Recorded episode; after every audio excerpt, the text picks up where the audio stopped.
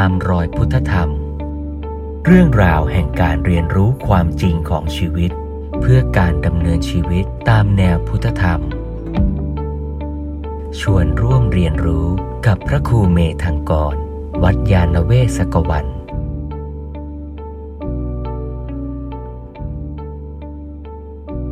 แนวทางในการที่จะพิจารณาสังเกตที่ลึกซึ้งแยบคายยิ่งขึ้นไปเรื่อยๆเมื่อสักครู่ตั้งคำถามไว้ว่าชีวิตเป็นไปอย่างไรคือเป็นไปตามกระบวนการของกรรมและผ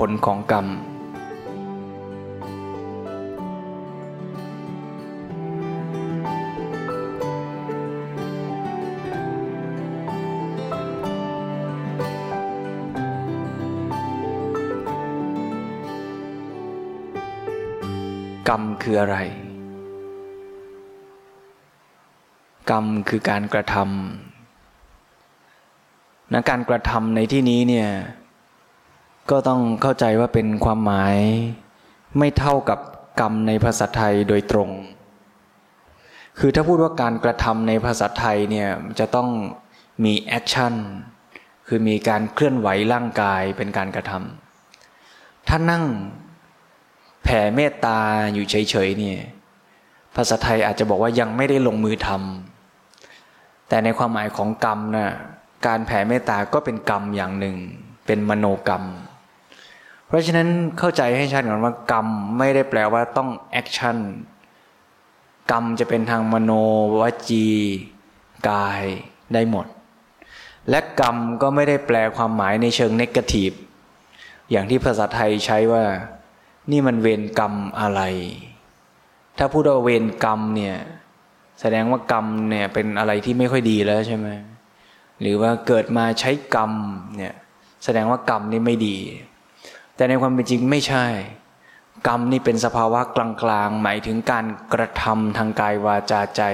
ดีก็ตามชั่วก็ตามก็เป็นกรรมทั้งสิ้นคราวนี้คำว่ากรรมเนี่ยเมื่อเรากระทำอย่างที่เมื่อกี้ยกตัวอย่างให้เห็นภาพรวมว่า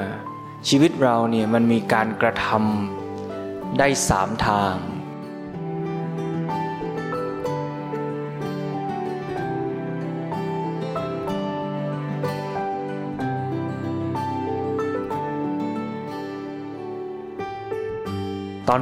ู้มันรับรู้ทางช่องทาง6อย่างที่เราจะรับรู้โลกเข้ามา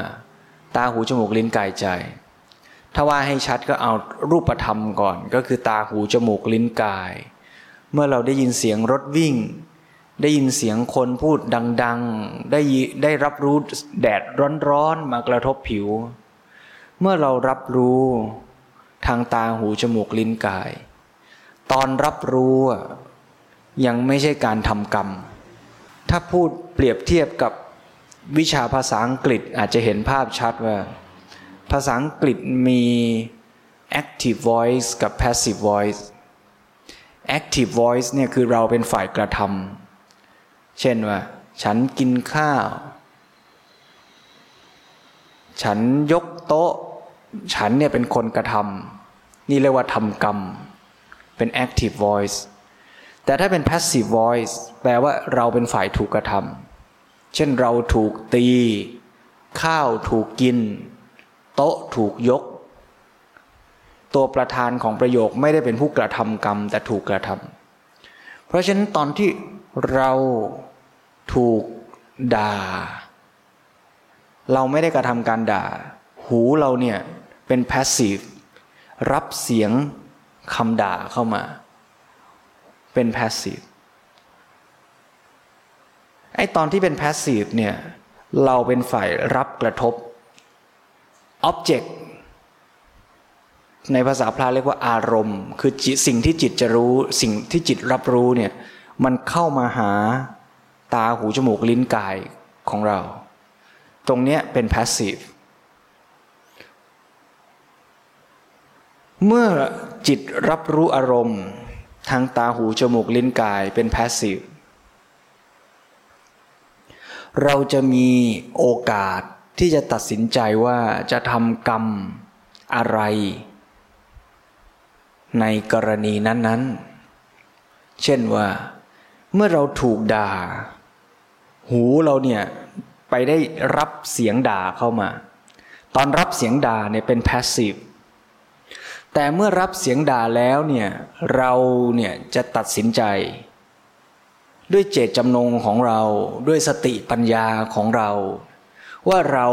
จะกระทำ active ตอบโต้ต่อสถานการณ์นั้นๆอย่างไรไอ้สิ่งที่เราเลือกกระทำตรงนี้คือกรรมเราจะตีเขาเราจะโต้ตอบว่าเขากลับเราจะเงียบเราจะเจริญสติหายใจลึกๆเราจะนับ 1-10 ในใจเราจะเดินหลบไปก่อนไม่ว่ากระทำทางกายวาจาหรือใจตรงนี้คือกรรมที่เราทำ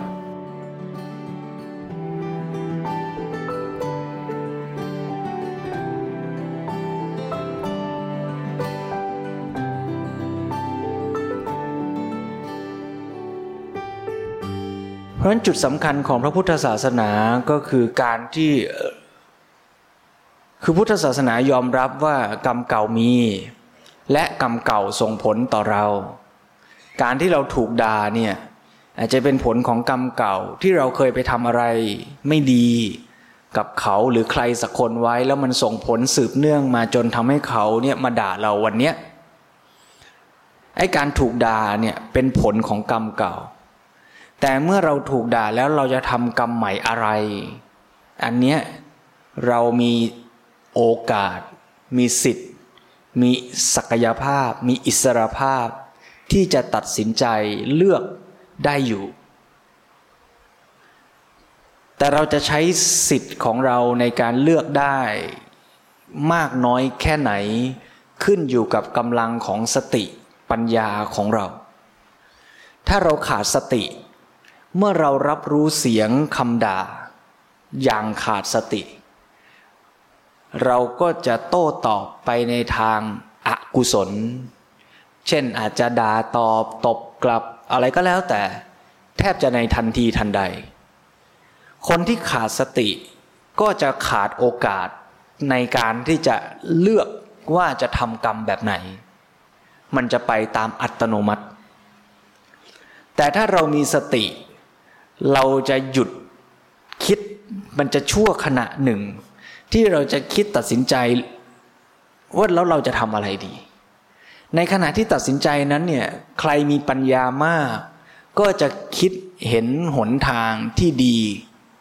เป็นประโยชน์มากเกิดโทษน้อยได้ดีแต่แม้มีสติแต่ถ้าขาดปัญญาก็จะไม่รู้อีกว่าจะทำดีอย่างไรทำแบบไหนมันถึงจะดีคราวนี้แม้มีปัญญาถ้าขาดสมาธิขาดกำลังของจิตรู้ทั้งรู้ว่าดีควรทำแต่มันบังคับใจให้ทำตามที่รู้ว่าดีไม่ได้ยาก3 ขั้นสรุปกว่าจะคิดเสร็จตบไปเรียบร้อยแล้ว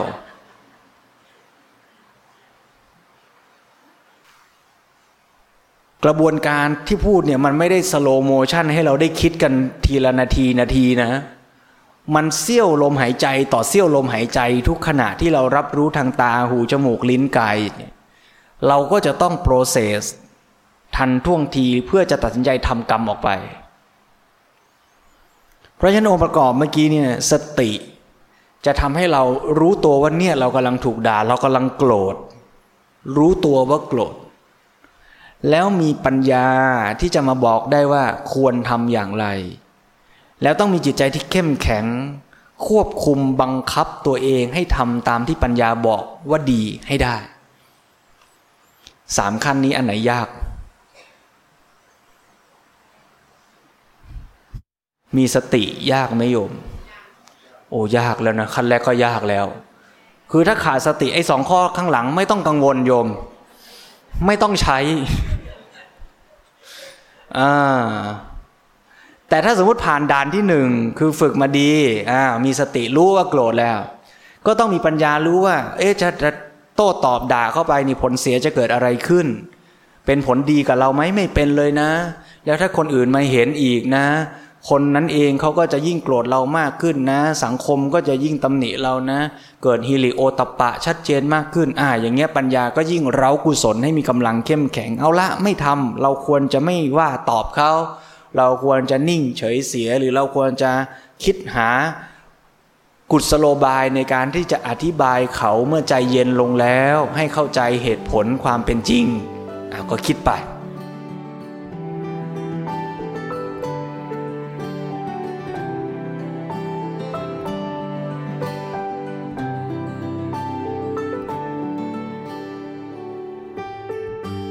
แล้วเคยมีในชีวิตจริงไหมที่มีปัญญารู้แล้วล่ะว่าควรทำอะไรแต่ตัวมันไม่ทำเคยรู้ไหมว่าวันนี้จะออกกำลังกายนะแต่ตัวมันไม่ไปเคยเป็นไหมได้ยินนาฬิกาปลุกรู้แล้วต้องตื่นนะรู้แต่ตัวมันไม่ขึ้นมันไม่รู้ใครกดไว้นะแต่มันไม่ขึ้นไปตัวมันไม่ลุกขึ้นไปอย่างเงี้ยเพราะฉะนั้นไอ้สภาวะของการที่จะบังคับตัวเองเนี่ยให้ทำตามที่ตัวเองรู้ว่าดีเนี่ยไอ้นี่ยากอีกขั้นหนึ่งนะแล้วอย่าประมาทนะบางทีคนศึกษาธรรมะเยอะๆเนี่ยปัญญาเยอะนำมาก่อนใน3ตัวนี้ปัญญารู้ดีสุดสติพอมีมั่งแต่ไอ้กำลังที่จะทำให้ตัวทำตามที่ปัญญารู้เนี่ยไอ้เนี่ยบางทีบางท่านนี่บางขณะบางช่วงของชีวิตมันอ่อนแรงอย่างยิ่งมันก็จะทำให้ธรรมะที่เราเรียนรู้มาทั้งหมดมันอยู่ได้แค่ขั้นรู้แต่ลงมือทำไม่ได้เหมือนกันผู้ที่กำลังเจริญสติกำลังนั่งสังเกตอารมณ์กรรมฐานอยู่นั้นก็จะต้องมีสติรู้ในแต่ละขณะที่จะทำให้จิตนั้นมนสิการอยู่กับอารมณ์กรรมฐานที่กำหนดไว้แล้วมีปัญญารู้ว่าจะสังเกตอย่างไรเห็นสภาวะตามเป็นจริงจากการฟังปริยัติมาบ้างว่าให้สังเกตอย่างนี้บริกรรมอย่างนี้หรือไม่ต้องบริกรรมให้สังเกตสภาวะอย่างนี้อย่างนี้อย่าเคร่งเกินไปอย่าหย่อนเกินไปเป็นต้นเมื่อรู้อย่างนี้แล้วก็จะต้องมีกำลังของสมาธิที่จะบังคับควบคุมจิตใจของตนให้จดจ่อนิ่งแน่วอยู่ในอารมณ์นั้นในรูปแบบวิธีกระบวนการตามที่ปัญญาตัวเองศึกษาเรียนรู้มาถ้าไม่มีสมาธิเสียเลยจิตใจก็จะฟุ้งซ่านเลื่อนลอยฟุ้งไปคิดนู่นนี่ไม่ทำตามที่ปัญญารู้ว่าควรพิจารณาอารมณ์กรรมฐานอย่างไรเพราะฉะนั้น3ตัวนี้จะต้องทำงานช่วยเหลือเกื้อกูลกันในการที่บุคคลจะได้เจริญพัฒนาชีวิตทั้งในการปฏิบัติวิปัสสนากรรมฐานก็ดีทั้งในการใช้ชีวิตทั่วไปก็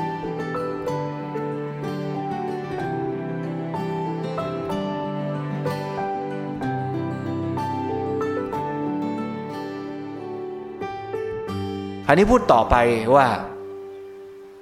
กรรมที่เรากระทำนั้นเนี่ยตอนนี้ชัดแล้วนะว่ากรรมที่เรากระทำเนี่ยหมายถึงการกระทำทั้งกายวาจาใจ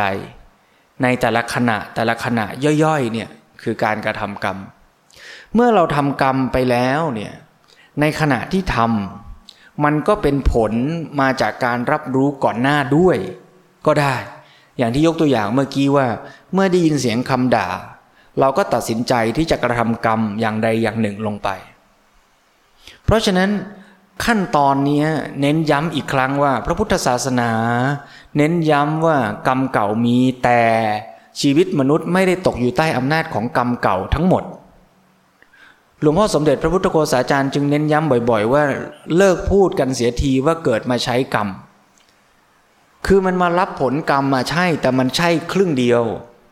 ไอ้ส่วนครึ่งหรืออาจจะเกินครึ่งด้วยซ้ำเนี่ยเรามีสิทธิ์พัฒนาและทำกรรมใหม่ที่ดีขึ้นต่อไปได้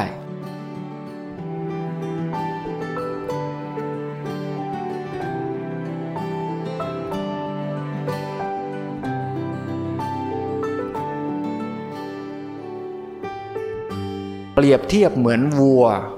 เวลาเราทำกรรมเหมือนเราเติมวัวเข้าคอกแล้วใจเราเนี่ยเหมือนคอกวัวใหญ่ๆที่สั่งสมวัวได้มากมายมหาศาล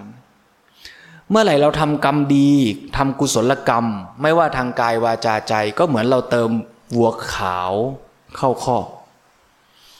เมื่อไรที่เราทำกรรมชั่วทำอกุศลไม่ว่าทางกายวาจาใจก็เหมือนเราเติมวัวสีดำเข้าคอกในคอกวัวของเราก็มีวัวขาวบ้างดำบ้างเต็มไปหมดวัวที่เราเติมเนี่ยไม่มีวัวสีเทามีแต่ขาวกับดำแต่ถ้ามองรวมๆอาจจะเห็นเหมือนเทาๆแต่ในความเป็นจริงถ้าดูโดยละเอียดลงไปในแต่ละขณะไม่มีเทามีขาวบ้างดำบ้างแล้วในคอกวัวใหญ่ๆเนี่ยก็จะมีประตูออกเล็กๆอยู่หนึ่งบานวัวในคอกก็จะเดินออกทีละตัวทีละตัวทีละตัวเมื่อไรวัวขาวออกก็เท่ากับกรรมดีที่เราทำไว้เองไม่ใช่เทวดามาช่วยไม่ใช่ใครมาทำเราทำไว้เองไม่ว่าเราจะจำได้หรือจำไม่ได้ก็ตามวัวขาวออกจากคอกก็จะส่งผลให้เกิดผลดีทางใดทางหนึ่งแก่เราเช่นได้ประสบพบเจอสิ่งที่ดีได้เกิดในที่ดีได้เจอคนดีได้มีโอกาสฟังสิ่งที่ดีการที่เราได้แพสซีฟที่ดีเป็นผลของกรรมดีที่เราทำไว้ภาษาชาวบ้านเรียกง่ายๆว่าโชคดีถ้าเมื่อไหร่วัวดำออกจากคอกก็แปลว่ากรรมไม่ดีคืออกุศลกรรมที่เราทำไว้เองนั่นแหละไม่ว่าเราจะจำได้หรือไม่ได้ส่งผลทำให้เราได้ประสบพบเจอสิ่งที่ไม่ดีภาษาชาวบ้านเรียกง่ายๆว่าโชคร้ายแล้วต้องย้ำว่าไอ้ที่พูดว่ากรรมที่ทำไว้ในอดีตไม่ได้แปลว่าอดีตชาติเท่านั้นนะอดีตหมายถึงเมื่อกี้นี้ก็อดีต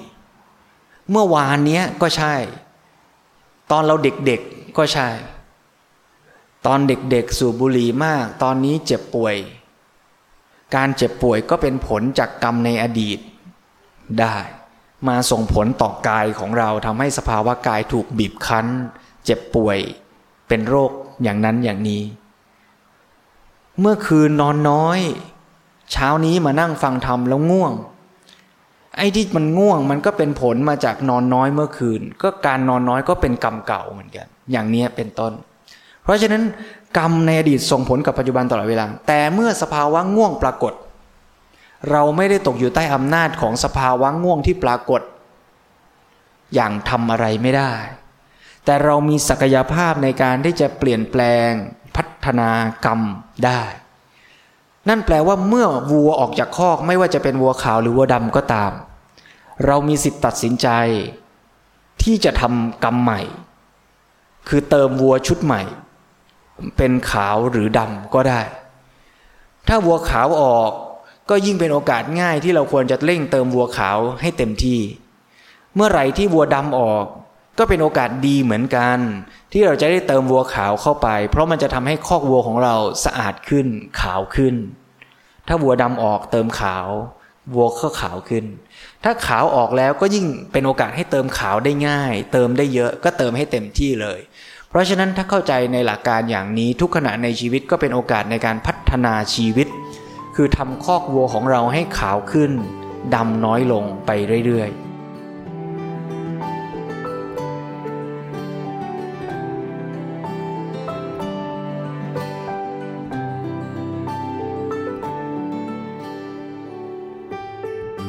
และนี่คือสาระสำคัญของคำสอนของพระพุทธเจ้าทั้งหลายดังที่ได้ทรงแสดงไว้ในโอวาทปาติโมกข์ว่าสัพพปาปัสสะอักการนังกุศลสูปสัมปทาสจิตตะปริโยทปนังเอตังพุทธานะสาสนังจงละอกุศลความชั่วบาปทั้งหลายจงทำกุศลความดีให้ถึงพร้อมรักษาใจให้บริสุทธิ์ผ่องแผ้วเหล่านี้คือคำสอนของพระพุทธเจ้าทั้งหลายแสดงว่าทุกขณะในขณะจิตที่เรามีสติรู้ตัวถ้าเรารู้ตัวว่าขณะนั้นเรากำลังเติมวัวดำอยู่เราก็หยุดก็ละก็ลดเสีย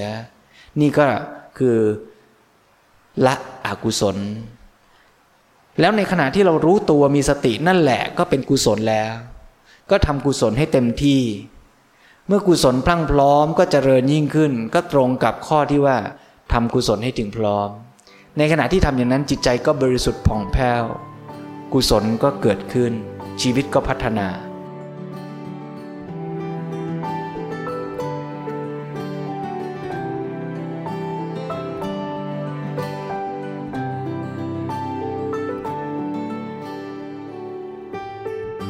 เท่าที่ฟังมา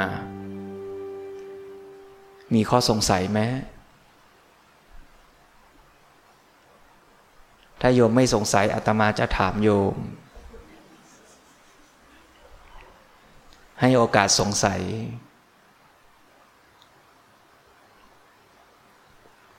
ถามว่าที่เราคุยกันมาว่ากุศลและอกุศลนั้นใช้อะไรเป็นเกณฑ์ในการตัดสินว่าอะไรเป็นกุศลอะไรเป็นอกุศล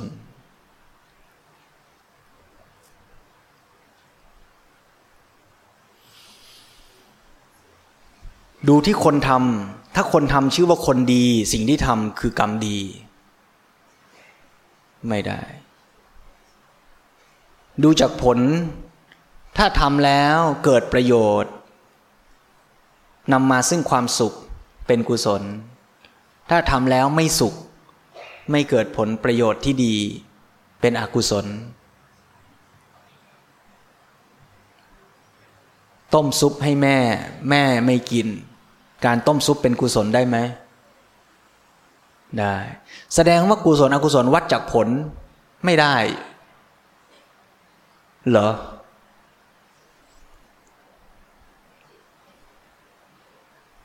ดูที่เจตนาถ้าเจตนาดีแต่ผลไม่ดีเป็นกุศลไหมถ้าอย่างนั้นเราก็ทำดีโดยถือว่าฉันเจตนาดีนะส่วนผลจะเป็นยังไงก็เรื่องของเธอได้ไหม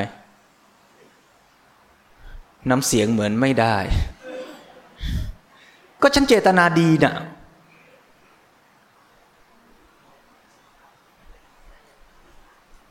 ตกลงกรรมดีเนี่ยดูที่เจตนาดีหรือดูที่ผลมันดีพ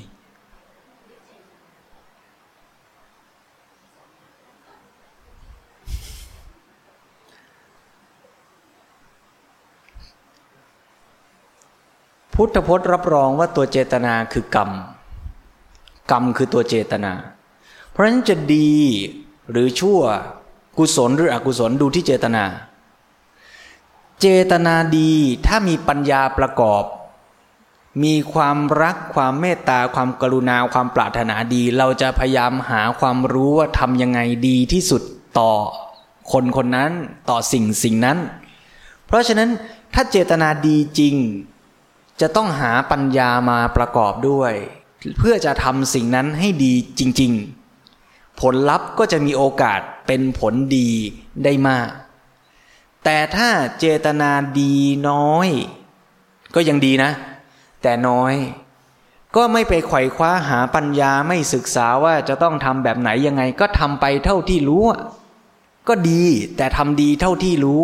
ซึ่งรู้น้อยผลลัพธ์โอกาสจะดีก็น้อยหรือบางทีอาจจะให้ผลตรงกันข้ามกับที่ตัวคิดไว้ก็ได้เพราะฉะนั้นถ้าเราจะต้มซุปให้แม่เจตนาดีจะต้องประกอบด้วยปัญญาอีกด้วยว่าแม่อยากกินไหมแม่อยากกินอะไรแม่ควรกินอะไรสุขภาพแบบนี้กินอะไรดีกินอะไรไม่ดี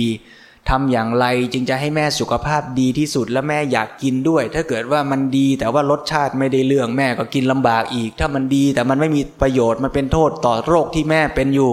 มันก็ไม่ดีอีกรู้ทั่วหมดอ่ะเราจึงจะทำด้วยเจตนาดีที่ประกอบด้วยความรู้และความรักด้วยโอกาสที่จะเกิดผลดีก็มีมากแต่เวลาทำดีอย่าไปหวังว่าผลจะต้องดีให้ทำดีโดยการรู้เป้าหมายว่าทำดีไปเพื่ออะไรแต่จงมีความตั้งใจมีฉันทะในการทำไม่ใช่มีตัณหาหวังว่าผลจะต้องดี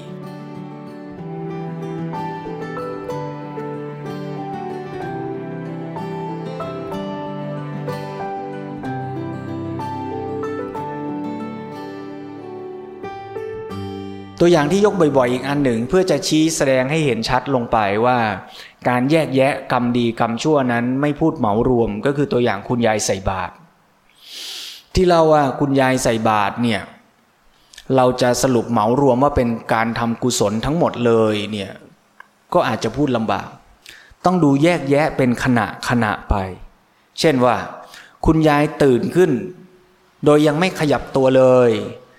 แต่รู้สึกตัวตื่นก็คิดเจตนาว่าวันนี้จะทำบุญใส่บาตรตั้งใจอยากจะทำกุศลขณะนั้นเนี่ยเป็นกุศลได้ไหมไม่ได้ทำขยับเนื้อขยับตัวเลยนะคิดเฉยๆเนี่ยเป็นกุศลมโนกรรมได้เหมือนเติมวัวขาวเข้าไปในคอกแล้วเมื่อเติมวัวขาวเสร็จแล้วลุกขึ้นจากเตียงตั้งใจที่จะหุงข้าวตักข้าวใส่หม้อทำอย่างมีสติทำอย่างประณีตตั้งใจทำจะใส่บาตรเช้านี้ขณะนั้นเป็นกุศลได้ไหมเป็นกุศลกายกรรมเมื่อข้าวสุกเรียบร้อยคดข้าวใส่ขันไปยืนรอหน้าบ้านแต่พระมาช้าแดดร้อนเกิดหงุดหงิดขึ้นมาทำไมวันนี้พระมาช้าเหลือเกินขณะที่ใจหงุดหงิดขณะนั้นเนี่ยเป็นอกุศลได้ไหมได้เป็นอกุศลมโนกรรมอาจจะพูดบ่นออกมาด้วยซ้ำไปว่าโอ้พระวันนี้ทำไมมาช้าเหลือเกินสงสัยพระตื่นสายไม่ได้เรื่องเลยขณะที่พูดด้วยจิตเป็นโทสะอย่างนั้นขณะนั้นเป็นอกุศลวจีกรรมได้ไหมได้เติมวัวดำเข้าไปพอพระเดินมาปุ๊บเอาละหายโกรธสบายใจจะได้ใส่บาตรตักข้าวใส่บาตรขณะนั้นเป็นกุศลได้ไหมได้พอรับพรจิตใจมีความสุขสาธุวันนี้ได้ใส่บาตรและขอให้ถูกหวย3ตัวด้วยเถิดมีความสุขประกอบด้วยโลภะเป็นอกุศลได้ไหมก็ได้เพราะฉะนั้นสรุปถามว่าคุณยายใส่บาตรเนี่ยตั้งแต่รู้ตัวตื่นจนถึงขอหวยเสร็จเนี่ยถามว่าเป็นกุศลหรืออกุศลใช่เพราะฉะนั้นถ้าเข้าใจตัวอย่างนี้จะสรุปได้ว่าหนึ่งคำว่าดีหรือชั่วกุศลอกุศลไม่เหมารวมไม่พูดเหมาต้องแจกแจงสังเกตใส่ใจพิจารณาจึงเห็นรายละเอียดเพราะฉะนั้นที่เราจะพูดว่าเป็นนักปฏิบัติแล้วเมื่อจิตเป็นกุศลก็รู้ว่าจิตเป็นกุศลจิตเป็นอกุศลก็รู้ว่าจิตเป็นอกุศลจิตเป็นราคะก็รู้ว่าจิตเป็นราคะจิตปราศจากราคะก็รู้ว่าจิตปราศจากราคะจึงต้องรู้โดยละเอียดในแต่ละขณะไม่เหมารวมวันนี้มานั่งฟังธรรม2ชั่วโมงแล้วกุศลหรืออกุศล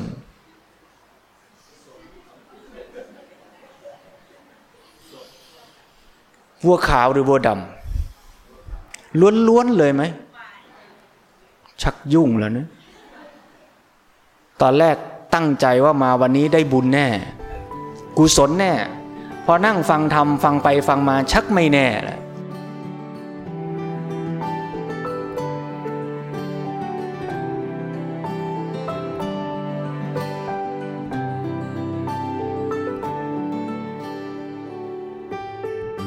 เพราะฉะนั้นผู้ปฏิบัติที่เริ่มเห็นตัวเองว่าไหนกุศลไหนอกุศลเนี่ยก็จะเริ่มแยกแยะแล้วเจริญส่วนที่เป็นกุศลให้ยิ่งขึ้นลดละส่วนที่เป็นอกุศลให้น้อยลงนี่แหละคือปฏิบัติธรรมแต่ถ้านั่งแล้วหลอกตัวเองว่าโอ้มาวันนี้กุศลล้วนๆอกุศลไม่มีก็จะเก็บไอ้สิ่งที่มันเป็นอกุศลที่ไม่รู้ตัวนั้นไว้ตลอดไปเปรียบเหมือนคนจะล้างจานให้สะอาดถ้าไม่เห็นว่าสกปรกมันมีรอยเลอะเปื้อนตรงไหนเราก็ทำความสะอาดไม่ถูกจุดมีหนำซ้ำหลอกตัวเองว่าสะอาดแล้วทั้งที่จริงๆยังเกลอะกลังอยู่ก็มีแต่ชามสกปรกเก็บไว้ที่บ้านเต็มไปหมดเพราะฉะนั้นขั้นแรกก่อนจะล้างจานให้สะอาดมองจานให้ชัดก่อนว่ามันสกปรกอยู่ตรงไหนจะได้ขัดจะได้ขูดจะได้ล้างมันออกได้ถูกที่ถูกจุดอกุศลกิเลสในใจเราก็อย่างนั้นต้องศึกษาต้องสังเกตต้องใส่ใจอย่าหลอกตัวเองเห็นก็เห็นแล้วก็ละไม่ใช่ว่าเห็นแล้วก็ไปโกรธตัวเองซ้ำอุ๊ยทำไมฉันปฏิบัติธรรมมาตั้งหลายปีแล้วยังโกรธอยู่อีกก็พอฝึกคิดอย่างเงี้ยมันก็โกรธไปเรื่อยๆรู้เฉยๆรู้ว่าดีก็ทำรู้ไม่ดีก็ละแค่นั้นนั่งปฏิบัติกรรมฐานเนี่ยเจริญสติเนี่ยรู้ตัวว่าฟุ้งก็รู้ว่าฟุ้งรู้ว่าฟุ้งไม่ดีก็หยุดซะแค่นั้นไม่ต้องไปคิดบ่นตัวเองต่อโอ้เราฟุ้งทำไมเนี่ยเสียดายจังเลยเนี่ยไอ้ตอนบ่นน่ะโทสะเติมเข้าไปอีกโอเคไหมต้มซุปให้แม่กินก็มีความสุขในการต้มซุป ต้มซุปแล้วแม่ไม่กินก็รู้ว่าแม่ไม่กินไม่ต้องเอามาทุกข์ไม่ต้องไปคาดหวังว่าต้มแล้วแม่ต้องกินหมดถ้วยต้มให้ดีที่สุดเลี้ยงลูกเลี้ยงให้ดีที่สุดเลี้ยงแล้วลูกจะเป็นยังไงก็รับรู้ตามที่ลูกเป็นถ้าเราเห็นแล้วยังไม่ดีตรงไหนควรจะปรับควรจะแก้ก็ทำให้มันดียิ่งขึ้นต่อไปโดยไม่ต้องทุกข์ใจบางคนก็ชอบคิดสุดโต่งนะบอกว่าถ้าไม่ทุกข์ก็แปลว่าปล่อยปละละเลยทำไมสรุปอย่างนั้นไม่ทุกข์แต่ไม่ปล่อยปละละเลยก็ได้ก็ยังใส่ใจที่จะต้มซุปให้มันดีขึ้นศึกษาสังเกตให้มากขึ้นว่าแม่ชอบแบบไหนไม่ชอบแบบไหนลูกเรายังไม่ดีตรงไหนจะต้องเสริมจะต้องแนะจะต้องบอกอย่างไรบอกด้วยวิธีนี้มันไม่เข้าทีมันไม่เวิร์กจะต้องหาวิธีบอกจะต้องไปเข้าคอร์สฝึกวิธีการสอนลูกก็ไปฝึกไปทำให้มันดีแต่เมื่อทำแล้วมันยังไม่ดีก็ไม่ต้องทุกข์ก็ฝึกต่อหาวิธีต่อไปชีวิตก็พัฒนาไปเรื่อยพัฒนาแบบไม่ทุกข์เดี๋ยวในช่วงบ่ายจะกลับมาพูดว่ากรรมที่เราทำวัวที่เราเติมเข้าไปในคอกจะส่งผลอะไรกับเราได้บ้างแต่สิ่งสำคัญในภาคเช้าวันนี้คือชวนให้เราทำกุศลเติมวัวขาวให้เต็มที่ย้ำอีกนิดหนึ่งว่าในการที่จะเติมวัวขาวจำเป็นจะต้องมีสติในการที่จะรับรู้สิ่งที่มากระทบตาหูจมูกลิ้นกายใจสติเป็นตัวเปิดประตูที่สำคัญเพราะฉะนั้นถ้าขาดสติเสียแล้วโอกาสในการเติมวัวขาวจะน้อยลงมากเพราะฉะนั้นสติจะเป็นตัวช่วยเมื่อเราลุกขึ้นเดินออกไปสมมุติว่ารองเท้าเราถูกเตะออกไปจากที่ที่เราวางไว้ขณะที่เราเห็นรองเท้าเราไปอยู่อีกที่หนึ่งเนี่ยภาพที่กระทบตาเนี่ยถ้าขาดสติก็ปรุงอกุศลได้ทันทีเลยนะยัวใครนะเตะรองเท้าเรานี่คิดแบบไพเราะแล้วนะในหัวจะหยาบกว่านี้หน่อยหนึ่งใช่ไหมเพราะฉะนั้นแค่เห็นรองเท้าก็ต้องมีสติแล้วเมื่อเราเดินไปเห็นอาหารมื้อกลางวันถ้าขาดสติเกิดอกุศลได้ไหมได้โลภะอยากกินเยอะๆเป็นโลภะไหมหรือว่าเดินไปเนี่ยต่อคิวคนท้ายๆเนี่ยนมกล่องมันเหลือกล่องสุดท้ายวางอยู่เนี่ยคนก่อนหน้าหยิบไปเนี่ยพอเห็นภาพนั้นเนี่ยเห็นเขาหยิบกล่องสุดท้ายไปเนี่ยโทสะเกิดได้ไหมได้แล้วรู้ไหมทำไมโทสะเกิดเพราะก่อนหน้าโทสะจะเกิดเมื่อ2วินาทีที่แล้วโลภะมันเกิดไปก่อนแล้วว่าฉันจะเอาแต่ไม่รู้ตัวเพราะฉะนั้นทุกขณะตั้งแต่เห็นนมกล่องสุดท้ายวางอยู่เนี่ยถ้าขาดสติก็โลภะเข้าพอคนเขาหยิบนมกล่องนั้นไปก็โทสะกินต่ออีกเพราะฉะนั้นทุกขณะจึงจำเป็นต้องมีสติรู้แล้วไม่ปรุงแต่งเป็นกิเลสตัณหาปรุงด้วยปัญญาการปรุงด้วยปัญญาคือปรุงตามเหตุผลตามความถูกต้องเป็นธรรมคิดว่าถ้านมมันมีอยู่มันดีต่อสุขภาพเราอย่างไรถ้ามันมีมันดีแล้วมันยังเหลือถึงเราก็กินแต่ถ้ามันแม้มันจะถึงเราแต่มันเป็นโทษร่างกายเราไม่ถูกธาตุกับนมชนิดนี้แบบนี้หวานเกินไปข้นเกินไปไขมันมากเกินไปแม้จะอร่อยแต่เราก็ไม่กินนี่คือปัญญาเพราะฉะนั้นถ้าคิดด้วยปัญญามันจะตรงๆได้ก็ดีไม่ได้ก็ไม่ต้องทุกข์ไม่ได้ก็ไม่ได้ไปตามเหตุปัจจัยแต่ทั้งหมดต้องเน้นย้ำว่าอยู่ที่ตัวเราต้องมีสติแล้วก็มีปัญญาพิจารณาเดี๋ยวภาคบ่ายถ้าเราเริ่มได้สักเที่ยงครึ่งก็จะกลับมาจะเล่าเรื่องการให้ผลของกรรม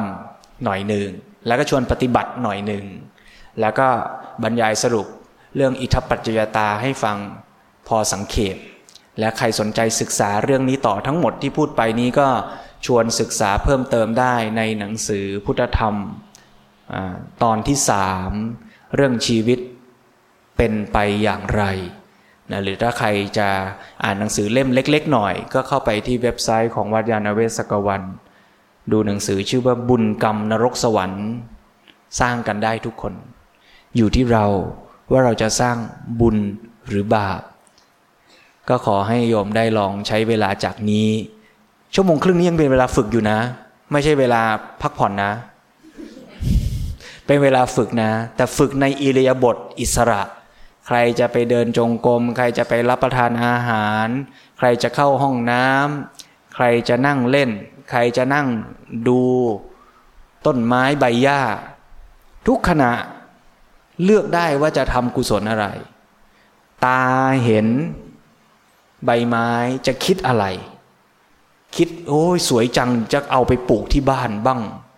หรือสวยจังแต่มันแห้งเดี๋ยวไปหาน้ำมาลดหน่อยทุกอย่างเนี่ยมันทุกอย่างที่เรารับรู้เนี่ยเราเลือกได้หมดเลยว่าเราจะปรุงมันแบบไหนหรือแม้แต่นั่งอยู่เฉยๆแล้วลมหายใจกระทบปลายจมูกเนี่ยก็รับรู้ให้เป็นสติเป็นกุศลก็ได้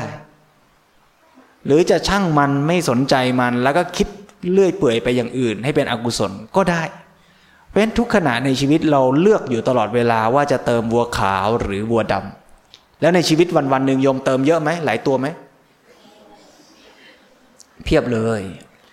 เพราะฉะนั้นแบบฝึกหัดชั่วโมงครึ่งจากนี้ให้ไปสังเกตว่าเติมวัวขาวกับวัวดำอะไรบ้างเติมวัวขาวตอนไหนเติมวัวดำตอนไหนตอนเติมวัวขาวรู้สึกอย่างไรตอนเติมวัวดำรู้สึกอย่างไรแล้วระวังเติมวัวขาวแล้วคาดหวังจะต้องได้อะไรสักอย่างตอนคาดหวังเป็นวัวดำนะแบบฝึกหัดน่าสนใจนะลองฝึกดูแล้วเดี๋ยวเที่ยงครึ่งกลับมาพบกันภาคเช้าก็สมมุติยุติไว้เพียงเท่านี้ก่อนขออนุโมทนาญาติโยมทุกท่าน